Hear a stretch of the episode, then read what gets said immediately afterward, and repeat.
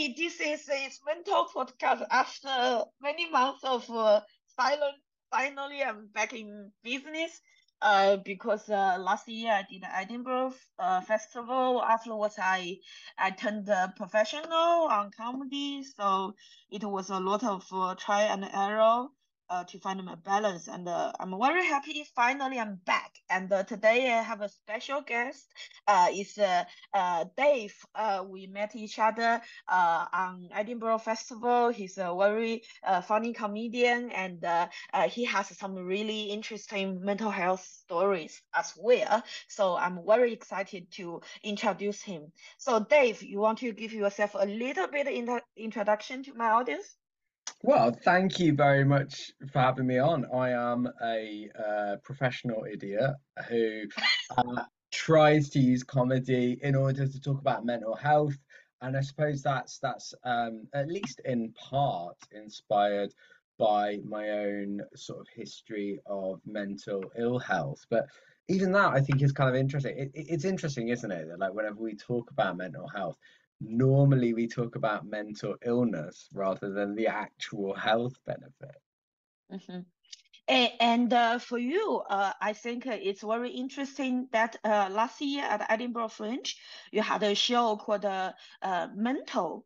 Uh, do you want to give me a little bit brief? What's the show about, and how come you have the idea to develop a show like this? Yeah, well, I suppose like it, it's exactly off that point. Like off the back of it, I, I always used to talk about mental illness. So I started developing anorexia when I was a teenager, and I did a show about it.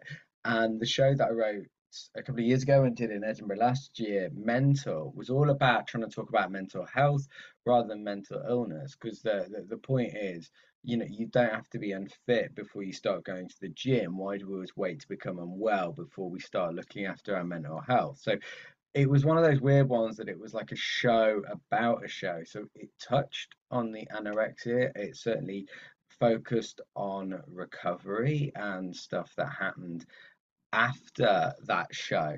But it was an attempt I think, to try and talk positively about mental health and try and use humor in order to equip people with actual coping mechanisms that they could use in their day to day lives. And uh, you talk about the anorexia. Uh, I think it's very interesting uh, for me because uh, I grew up in a very like uh, patriarchy uh, society, and the the beauty standards for women is very very homogeneous. AKA, woman needs to be always under forty five kilograms and as slim as possible. So um, because of this, I developed eating binge eating disorder uh, when I was a teenager. And uh, at that time, I was uh, like uh, daydreaming. My biggest wish in life is that, oh, I wish I'm so lucky I can develop anorexia and then I don't need to control anything anymore. So I, I, I really dream to get it. of course, now I realize that's stupid. Um, so for you, uh, I I normally anorexia is is a, a, condition I only heard women have got it. So how come you as a, a teenager boy you start to develop this condition and uh, um when is your first time to realize oh this is an issue I need to work on it? Well, I, I think that that's a really good question. To answer the first question, I mean, it was something, yeah, about 10 to 25% of anorexics are males. So I think it was certainly in the minority rather than the majority. And it was something that sort of started to develop rather than actually initially beginning. And it was loads of um, behaviors that started to get exacerbated, like weighing, calorie counting, exercising, uh, body checking. But the irony was for me, the eating disorder was very little about food. And I kind of realized that now with time and hindsight that like it actually wasn't about trying to look a certain way, it was a distraction. And in the same way that people use drink or drugs or perhaps other substances, it was something that I used in order to numb myself and I think there were loads of things, especially when I was a teenager, that you know, sort of I was trying to numb myself from. everything from exam stress all the way to um, puberty and like urges and I didn't really know what to do with that and then not feeling good enough wanting to get a partner scared of moving on scared of failure all of these kind of different things and actually the eating disorder in a in a weird way was helpful because it dealt in hard facts it dealt in numbers it dealt in calories it dealt in weights it de- de- dealt in like how many steps you'd walked and I think that's a really uncomfortable thought, not to glorify, encourage, or promote eating disorders at all. For me, it was something that, in the short term, in the same way that with alcohol and drugs, you can enjoy it. But then, if you become dependent on that for your enjoyment of everything, that's when you've got um, a problem. So, I didn't realize that I've got a problem with my food until I was sort of four or five years into it. And Mm-hmm. even when I did realize, I was kind of, I suppose, so deep in it then that it wasn't easy to give up because it was almost not a choice. Mhm. And uh, what's the tipping point uh, when you realize, oh my God, this is a problem, I should uh, check into it? You know what? Like that's so I used to do a story about this, and like the problem is it's just not funny, uh, and that's why I had to like, you know what I mean? Like I wish there it, it would be great if you, you see all of these comedians and they always have a funny story, but the the the, the realization moment wasn't really that exciting or funny. It was quite mundane. I think that's where a lot of people's lives live. Like for me, it was I got this job teaching English to international students at uh, a private school. So it was just while I was studying at university, you would go down to these private schools and you would teach English as a foreign language. And I was teaching down in Cornwall, which is like the south uh, west of England, and it's really remote and the nearest village was three miles away. There was no shop, and when I arrived, all the food that was put on was pizza, pasta, chips. There was no healthy option, there was no calorie count, there's nowhere to prepare your own food. And that was a tipping point for me because I realized the I always thought I had a control on food. It was amazing how I realized that food had a control on me. So I started getting genuine nightmares about the meal times.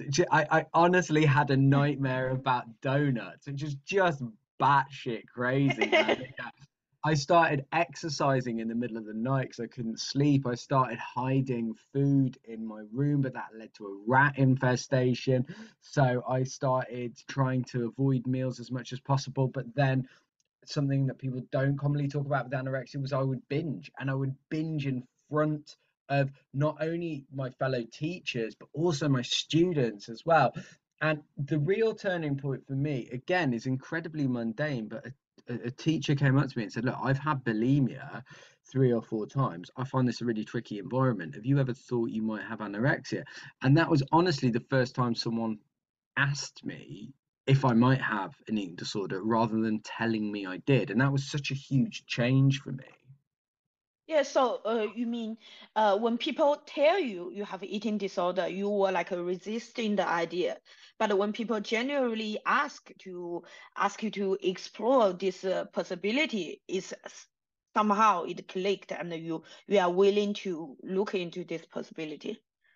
Yeah, absolutely. I mean, there, there's two things there. One is like generally eating disorders, you know, whenever you talk about them, you talk about control. And if we're going to talk about control, then I think it's mental that we wouldn't put that control back in that person's court and ask them rather than tell them. Because people that were telling me that I had anorexia were yet again just taking more control away from me. But I, I also think as well, um, I'll never forget a couple of years ago, I, you know, years ago now, when I, I uh, it was Christmas time and I got boozed up and I fell over and I, I, I fell on my hand and I got this like really like big gammy and it was all sort of like bruised on my hand. And I'll never forget my housemate went, mate, like I'd get that checked out. And I wish that people had talked to me about my mental health like that instead of being mm-hmm. all melodramatic or like it was a soap opera.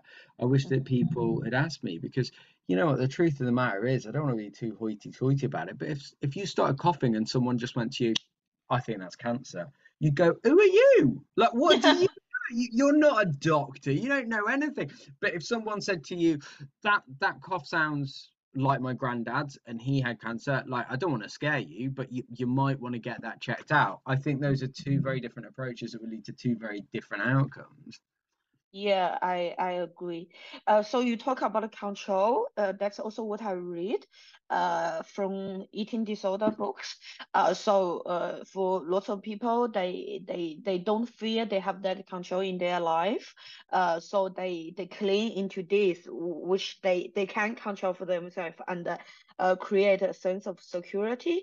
And uh, mm, may I ask? You don't have to answer. Just uh, uh see how comfortable you are.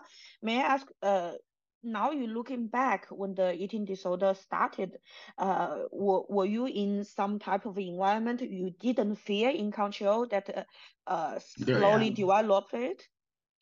Uh, yeah, on on multiple fronts. So I think firstly, um, contrary to what a lot of people expect with mental health problems, I loved my childhood. I had a, I had an incredible school, amazing mates, brilliant teachers, loving family, and then I got noticed by this girl, and everything was perfect, and that was amazing.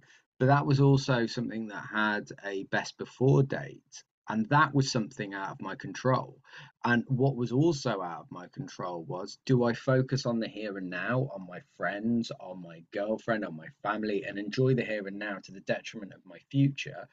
Or do i can all of that? Do i not see my girlfriend? Do i stop going out with mates and getting boozed up and doing all those teenage things to try and bet on my future that hopefully i will have something as enjoyable in future? So there was that control that was out of my um, mind. I also think um, ironically when I started restricting, my emotions were all over the place and they were out of control. I also think, as well, my identity was really out of control as well. It's something that I've always really struggled with. Like, there seemed to me that a lot of my friends, because they were so great, they, they, they seemed to have their own identity. You'd got the cool kid, you've got the sporty kid, you've got the geek, you've got the jock, you've got the. And, and I didn't have anything like that. And this sort of became my identity label. People did start saying, oh, that's Dave, he's the anorexic. And that was just something that I had. It was my explanation. I also think in my in my personal life, you know, my mom and dad, there was quite a lot of food around the house. So that was also a control of like instead of nibbling on bits, I would just be like, bam, no, I'm going to control it. I'm not going to have anything. And I think one of the things that still being honest, I think is so difficult is I think control in any aspect of any person's life is incredibly difficult to come by. Cool. Wow.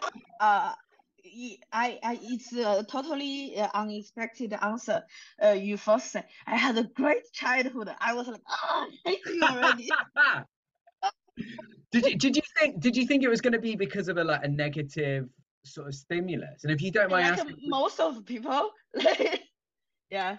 Was that something that's quite kind of like for you, if you don't mind me asking, was like a negative sort of stimuli? Yeah, like for me, it's uh, uh that that's uh, I I that's two solo shows, maybe three solo shows away. So uh, I I, I think I don't want to uh, talk too much uh, on this episode because uh, I, I talk so much on every other episode and also uh, also my solo shows. So basically, I was uh, permanently in a very negative environment, uh, poverty, discrimination, and uh, uh, physical mental abuse. Um, so and also the very uh, patriarchy society, how they uh, subject women, uh, and uh, in order to become the type of uh, girl, uh, the uh, how to say the society uh, appreciates. Um, I I really tried to to to control myself to not eat not eat, and uh, uh, back in China, like there's not much like uh, uh nutrition uh, education. So uh, we teenager girls were trying all kinds of diet. Now thinking back, it's not a diet. They are diet like a egg and apple diet. Basically, eat one apple and one egg per day. That's all you eat, and in 15 days you will be slim. And now I'm like, this is suicide. So um, I I think uh, so. Most people I know have mental health issues are always from a very uh, somehow negative childhood. So this is the first time anyone opened the statement by I had a great, fantastic childhood. Then I'm I th- oh, I, I honestly think though that that um, is a reality that we're not talking about. For example, is it Sweden or Finland that have been voted the happiest nation in the world, but also have the highest suicide?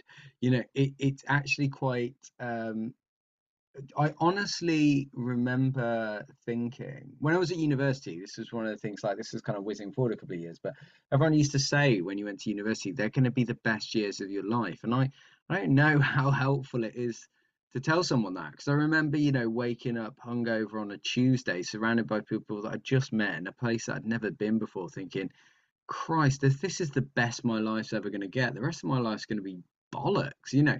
And and I think that there was, um, I think those binary and very clean sentiments uh, really can be quite damaging sometimes of like people thinking, oh, everything's downhill from here, everything's uphill from here, because the truth of the matter and the truth of life is that things are very rarely completely good and completely bad. And I think I think that's that's something that I really struggled with of like I was aware that there was this brilliant thing, but it was slipping away and perhaps I would never get it back. And also perhaps I might regret for the rest of my life that I don't get it back.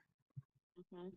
Cool. And and uh, I have another question. So uh, when you were teaching English, you realized, oh, had this epiphany. Okay, I I I might have a uh uh eating disorder. And then from then, uh, how did you treat the condition? Like, uh, how did you uh take control in this situation? Well, I mean, the, the honest and simple answer is I didn't because I think again it's a big problem facing mental health is what do you do? Where where do you go? Who do you speak to? I mean, there's all of this bollocks about just talk. And you know what? If I could have just talked, I'd have sorted it out myself. I always say that for me, the eating disorder was a way to show with my body that there was something wrong with my brain. But I didn't know how you dealt with that. And all of the stories, specifically about anorexia, I felt were always the extreme cases. There were always people that weighed less than a packet of crisps, or there were always people who had a, a sort of thorax that looked like a toast rack, or were like minutes from death. And that certainly wasn't me. And I still certainly don't think I ever looked shockingly thin. So I was like, what what do I do with this? You know, I can't go to a GP because surely they'll laugh me out of the door and say like mate you are making something out of nothing or perhaps even worse they'll go like yeah you do have a problem but let's wait until it becomes a real problem and that make me feel like a fraud. So yeah I, I did nothing about it and that uh, enabled the condition to become more exacerbated and that's the really tricky period that I find to explain because it would be easier for a narrative to say then i i went to a doctor and everything was perfect. But what actually happened was i i used it. So when i was doing well so i, I left university and i moved to london and that bit was really really fraught. I got finals i got move out days and i was restricting more and more and more. And it wasn't even a conscious thing. It was just a, a way to distract me from my own life. But then when I did move to London and when I did get this incredible job with amazing people, being me was all right. So I kind of almost forgot about the restriction and I went out with mates and I got muffins at lunch and all of those kind of things. And then I put on a little bit of weight and someone highlighted to me like, "Oh, you put on weight," and that made me think about my body again. So it kind of went in and out, in and out, and I was very sort of wobbly. And until I did go full time in com- comedy, and I think that brings a whole remit of stresses with it. And again, everything was perfect. Again, everything was like, this is what you've always dreamed of. You are, you know, you are doing a job you love. However, with that comes a lot of comparison. And I was spending my days waking up when everyone else was at work, going to work when everyone else was socializing. So it was incredibly isolating. I was spending my days looking on Facebook and seeing everyone doing seemingly better than me. I'd spend times feeling like a fraud. And the anorexia became a way to distract myself and it became a a passive suicide intent. Like I knew that anorexia has the highest mortality rate of any mental illness. I knew that one person dies from anorexia every 62 minutes. So I actually did what? I, I I love when you quote the statistics. Well, it, I just I knew all the stats, and this is what kind of gets me is people use those to shock me, and I was like, yeah, I, I want to kill myself. Like, what what do you what like uh, do you think that's going to make me go oh this thing is bad oh it's like it's like saying to someone who's like shooting up heroin going by the way that's not good for your health. I don't think any heroin addict is going to put down the crack pipe and go seriously i thought this was better than getting a peloton. Oh my god you know it's you, you just I, I knew it was bad. I knew it was a problem. I knew i was killing myself and that at that point was what i wanted Mm-hmm. I, I think it's interesting, like you said, okay, you uh you start to going professional in uh, full time in comedy, and that's isolating because for average people, they always uh, glorify how a comedian live. Oh, you are uh crowded by all the fans, audience, like you are always socializing, but actually it's a very isolating career. Yeah. Uh, I like because uh, uh, when people are having fun, you are working and when you have time everyone else is working. So it's very hard to make a, a social plans with people outside of comedy. And uh, lots of people we meet uh, like uh, uh, uh, talk with uh, at the comedy shows uh, they they it's hard to build uh, like a, a very deep connections uh, in this kind of situation. Yeah well that's that's one of the reasons why I actually don't generally refer to myself as a comedian because um, stand up comedy is something you do, a comedian is something that you are. And when I was younger and naive, I would hear all these stories because, you know, like a lot of people, I, I got into stand up comedy because I went to comedy and I loved it and I became a nerd of it, I became obsessed about it. And and I remember watching, you know, stories of, of people like uh, sort of Russell Howard or Russell Kane or John Oliver, all of these people that you, you they just made it sound like their day was constantly traipsing from one crazy story to the next.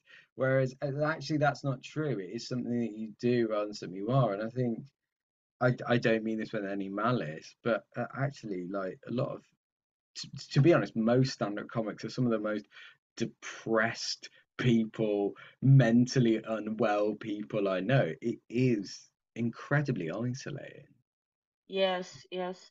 Uh, so you, I, I was actually going to ask you, uh, how did you decide to do comedy, and uh, when was uh, like the tipping point? You were like, okay, this is my first time I'm going on stage. Again, even that's really difficult to explain because I'd always, when I got into comedy, I always wanted to do comedy in order to talk about things. So I got into it because when I was at university, there was this comedy club that ran every two weeks, and they had just some amazing acts. I remember seeing people like uh, Rufus Hound. We we saw people like Tom Craine. We saw people like I think Hannah Gadsby did it once. All of these kind of like people before they were famous, obviously. But the thing that really got me, and the thing that really stuck with me about the comedy is that people were using it as a way to cope. Because when you actually listen to all of these people, they were actually saying really dark things about being broke, about being single, about being the, the least favorite child or not knowing what they wanted to do with their life. But the fact that they were joking about it made it manageable. And I was like, that is amazing. So I always wanted to write about comedy, and I think even back then I was kind of like, yeah, it'd be lovely to write about the, the sort of anorexia. And I started writing the show about the anorexia, ironically, at the same time that I had to go into hospital for the anorexia. and, and it was like fucking hell, this is mental. But like they kind of ran parallel, and it was a really unique experience because I, I did a show basically i kind of ramped up. So i did a, a, show with a brilliant comedian called robin perkins who is to this day one of my best mates. And we did this two half hour show where i did half an hour about anorexia. She did uh, half an hour about losing her um, her partner when she was 29 and it was called over it death anorexia and other funny things. And it was it was an amazing show to do, but it meant that I I didn't go from nothing to doing an hour. I kind of went from half an hour to doing 60 minutes.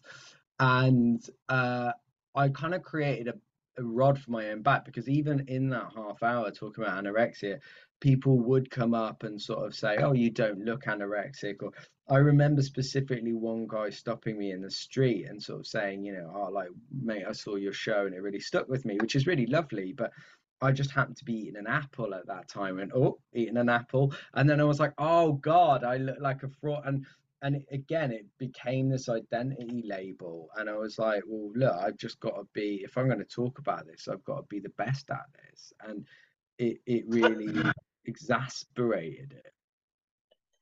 So, uh, this reminded me to ask you uh, the next question. Uh, I remember on stage you mentioned uh, after um, one Edinburgh show, a reviewer came to you, uh, questioning you, uh, your credibility uh, in the eating disorder, and that uh, sent you to uh, like a dance, uh, downward yeah. spiral. Uh, do you want to uh, talk a little bit about this? Oh, uh, absolutely. It was that year that I was really struggling, and I was with Robin, who I mentioned earlier on, Robin Perkins, in the loft bar in the Gilded Balloon, and we were standing in the little conservatory area. And I'll never forget, I was talking to a reviewer who I'd got to know then, and who, being a young, naive kind of former um sort of yeah just sort of start out and it was my first full run. And i was like oh my god i'm talking with this person who writes for this thing that is so and, and she's been on telly and all this. And she'd taken a well this person had taken a, a, a seeming sort of interest. She they'd lived down the road from my house and i used to see her when i went and i i gave her a flyer and she was like oh i want to come and see your show. And this person does uh, charitable work in Africa, which is I think is in, in, incredible. But that person then turned around and said, you know what, they don't have uh, anorexia in Africa, which subsequently they, they absolutely do. Uh, and this person went on then to say, you know, I, th- I think it's actually uh, just because you want to feel special. This is just a way for you to try and uh, sort of create a problem because you are a white middle class man who has got loads of privilege. So you're just creating something in order to moan about. And I don't say this in the show, but the, the, the genuine truth of the matter, this is honestly true. I remember it was it stung me so much and it was so personal. And i had that bit you know when you can feel the blood pulsing in your head yeah. and, I felt, and i was like i was such a i wasn't even angry. I don't know what you would describe it as. I was so i felt so personally attacked. It was everything that i'd worried everyone would ever think about it. And especially as this person was saying it has a long history of eating disorders themselves. So I was kind of like, where is this coming from? This is really bizarre to go from a really nice conversation to being so attacked by this. What's going on? And and as I stood there, kind of rooted to the spot, all of a sudden Al Murray came around and just hugged her and picked this person that I'd been speaking to up and then I think it might have been John Bishop as well was there in this conversation, and and it was like such a surreal experience. Do you know what Edinburgh's like, and you know what those VIP mm-hmm. bars are like? Of like everyone's trying to impress other people, and I I just remembered like seeing these two people that I've grown up watching on telly, and and I was still so kind of not in my right headspace from what was going on. And I, I just said to Robin that I gotta get out of here because I, I was like, normally it'd be like, oh my god, I want to speak to these people, but I, it really stuck me, and it was one of the kind of primary factors in order to enable me to move towards that route of relapsing. Mm-hmm. And uh, uh, how how long the relapse uh, happened? I think, like again, because it, it's not, um, it, it, it's very sort of woolly. But I was I was very openly relapsing for a good couple of years, um, and then and I I, I remember uh, it might have been that evening going home and buying like very unhealthy methods in order to uh, sort of make me lose more weight, but also to I don't want to give any tips out, but um, anorexia can kill you in a number of different ways, and one of the worst ways is like um, uh, organ failure. Uh, and I have quite a high um, uh, correlation of like heart disease in my family. So I started taking things in order so that heart failure is quite common with anorexia as well, so that I would die by a heart attack or heart failure rather than like kidney or liver function. I started buying those things in order to sort of like harm my heart so that that would uh, sort of like kill me first before like kidney uh, sort of loss and stuff like that. Um, and and th- I'm fairly sure it was like that day or maybe the day after and i remember they arrived and the people that i was living with then who actually no longer do comedy uh, sort of said to it like what the fuck are you doing? Like you bought the, this is really dangerous. And again i was like I, I know it's dangerous. Wow. And uh, uh, i'm so sorry for this um and, and and, and I want to ask you how, how did you do, do you identify uh, uh, the eating disorder is already in the past or is something you actually battle with?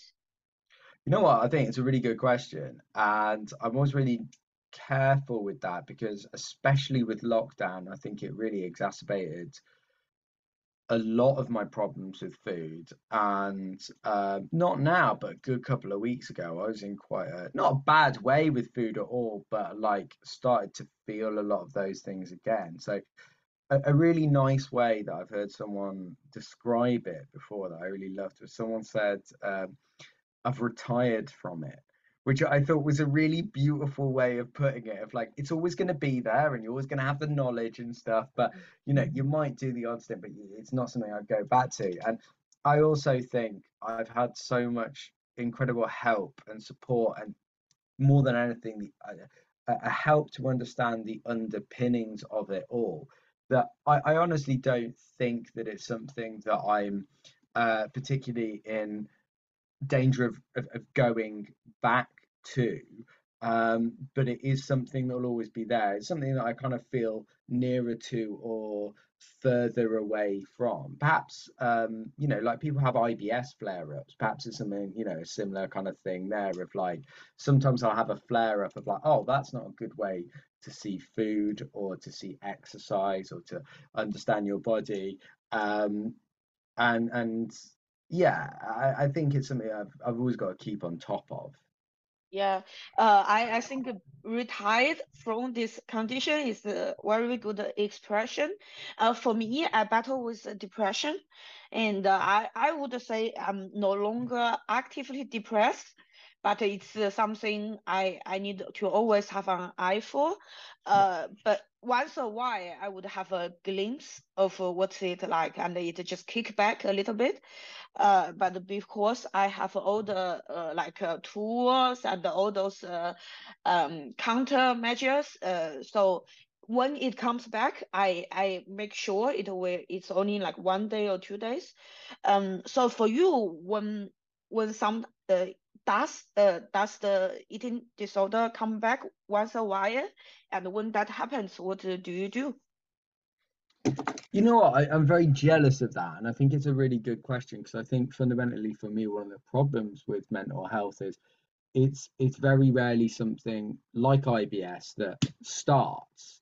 It's it's not like heartburn or a headache. It's something that actually starts to go on over time, and I would like to say that I have all of my red flags. I would like to say I know that when this, this, and this happens, I'm I'm in the the sort of yellow zone and I need to shift back towards green. But being completely honest and authentic, I, I don't have that, and it's something that I am focusing on, and it's something that I need to improve on. I certainly know that there are things like um, irritability and getting grumpy and getting quite angry. That's normally a sign that things aren't right, perhaps sleeping more, certainly being more distracted, and also um, starting to kind of put things off and constantly uh, what's the word where you um you, you you yeah you put things off. What's it called?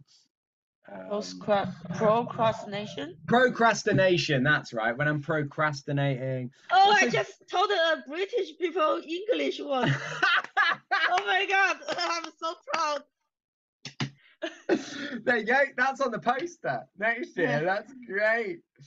I and I think there's so many of those little warning signs, but I, I think um, I don't, I, I honestly don't have a hard and fast rule. And I, I don't know, maybe I, I am in the minority there, but I think for a lot of people, mental health is something that always ticks along in the background. And I think it's something I always want to continue to get better at. But in the same way, with physical health, I think very few people realize that they're out of shape. There'll be one or two things of like you run for a bus or something, and you're like, oh Jesus, I'm out of shape. Um, but I don't think there is any short term like if you were out of shape running for the bus, it's not like you can go home, drink a power shake, bam, you're svelte, you're fine, you're good. It it takes time and it's kind of gradually trying to move in that right direction. Uh, and uh, I uh, I heard uh, I'm aware that you have a book about your journey of uh, eating disorder. Uh, what's the name of the book? And if my audience is interested, how can I find the book? Well, thank you for asking. I mean, I originally, because the book was about anorexia, I originally wanted to call it The Real Hunger Games because I thought that was a a good title. I wasn't allowed to. I wasn't allowed to use that. So it's called Weight Expectations, and you can get it on Amazon or different bookshops. And the the book is broke down. It's meant to be fun. It's meant to be whimsy, uh, but it uses like this psychological theory of change called the trans-theoretical model. So it could be used for people who don't even have eating disorders, but just want to change, whether that is uh, quitting smoking whether that is getting a little bit healthier. It kind of uses a research background in order to apply that to people's everyday lives. Oh, cool. Uh, so uh, one last question. Uh, for me, comedy helped me a lot. Uh, because uh, I, I lived in a society where everyone pretend they are perfect, uh, and then uh, under the perfect outlook, everyone else feels so inc- insecure that uh, everyone else is perfect. So for me, I permanently feel isolated and uh, ashamed of how I feel, what I have been through until I, I, I start to get to know stand-up comedy. There were a few comedians, they really turned their struggle, their pain, their depression into really, really great uh, comedy. Uh, and that inspired me a lot um, because in their comedy is so real, like uh, the, the struggles they have been through, but the ability they can make it funny, it's really mind blowing for me. Uh, and every time um, when I feel down or when I feel lost a little bit of hope, I would watch those. Uh, so in your case, do you know or do you recommend uh, one or two like uh, comedy shows which talk about uh, the issue uh, you were facing? Great. I mean, it's a great question. I think, in terms of actually talking about eating disorders and dealing with that, I don't think I have a specific comedy show, although I will say that my I do have certain things that I listen to when I'm on particularly a down day or will watch. And Mrs. Doubtfire, by far and away, is always my go to pick me up film.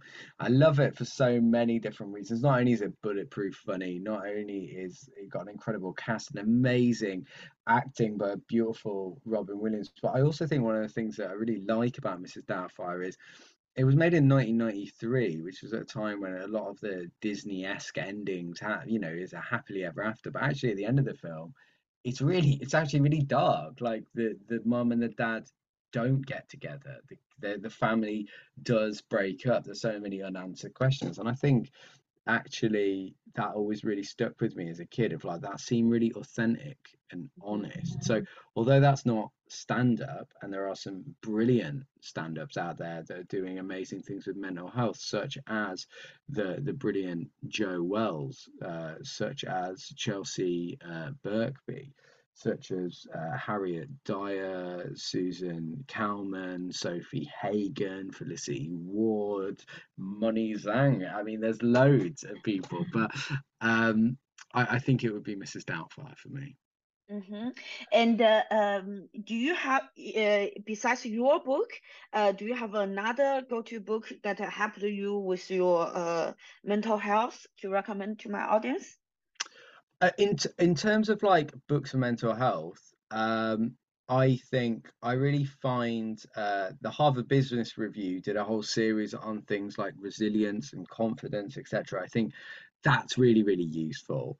Um, but I think on a more down to earth level, my favorite book of all time is Danny Wallace's Yes Man, and I think I that really helped me when I was a teenager because the idea of growing up felt so intimidating. It felt like everyone had been ma- given a manual for life, and I was the only one that had missed out. I might have been taking a whiz while they'd given it, and and I was like, oh, I'm not equipped. Whereas Yes Man is just this perfect example of like living life to the full, but in a very kind of down to earth, you can do it yourself way. Um, so I think that would be my recommendation for that. Cool. Thank you so much. Uh, I have one last question, I promise.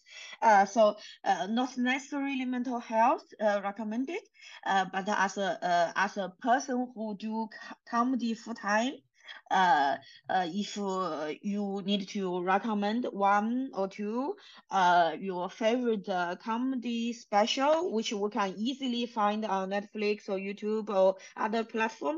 Uh, so we, which are your go-tos? That is an incredibly mean question, Moni. I, I think that is unbelievably difficult. Okay, okay, but but you, you cannot recommend anyone you know personally. Is I that uh, more friendly? Yeah, yeah, no, no. I, th- I think it's a, I think it's a, a great question. I think it, it's from a comedian, but it's not comedy. Stewart Lee has a brilliant talk online, and it's called Stewart Lee on not writing. So if anyone's listening this who is a comedian and is struggling with writer's block or whatever, I would absolutely implore you, Stewart Lee, on um, on not writing. I think so. It's that, a book. It, it no, it's a YouTube. Okay. It's on YouTube and it's absolutely brilliant. Um, and then I would say, in terms of just comedians, uh, for me, I, I love Robin Williams and I think he was brilliant, but I think he would be shortly pipped to the post by the ineffable, incredible Eddie Izzard. And any Eddie Izzard show, I think what he mm. was doing was genuinely so groundbreaking. I still watch it now and I'm like, I find that mad. So I think Eddie Izzard is always great. Okay, cool. Uh, I always like a comedian's recommendation because for me, I only knew the art form uh two weeks before I started to do comedy. So I, I was uh, like very uneducated. So I'm very very happy for other people's recommendation to educate me more and more. And uh, uh Dave, I'm so happy to to have you and so happy finally we have this chat. Uh, and uh, I definitely check out the resource you recommended. Uh, and uh, I can't. I really cannot wait uh, for Edinburgh uh, 2023 and uh, to I'm see what it brings to us. Cool. So then uh, we'll see each other in Brighton uh, in yeah. May, and definitely the whole month uh, we'll rock Edinburgh. Can't wait. Thank you so much, Had. I really appreciate that. Thank you very much. Have a good day and stay healthy. You too. Take care. Bye. Bye.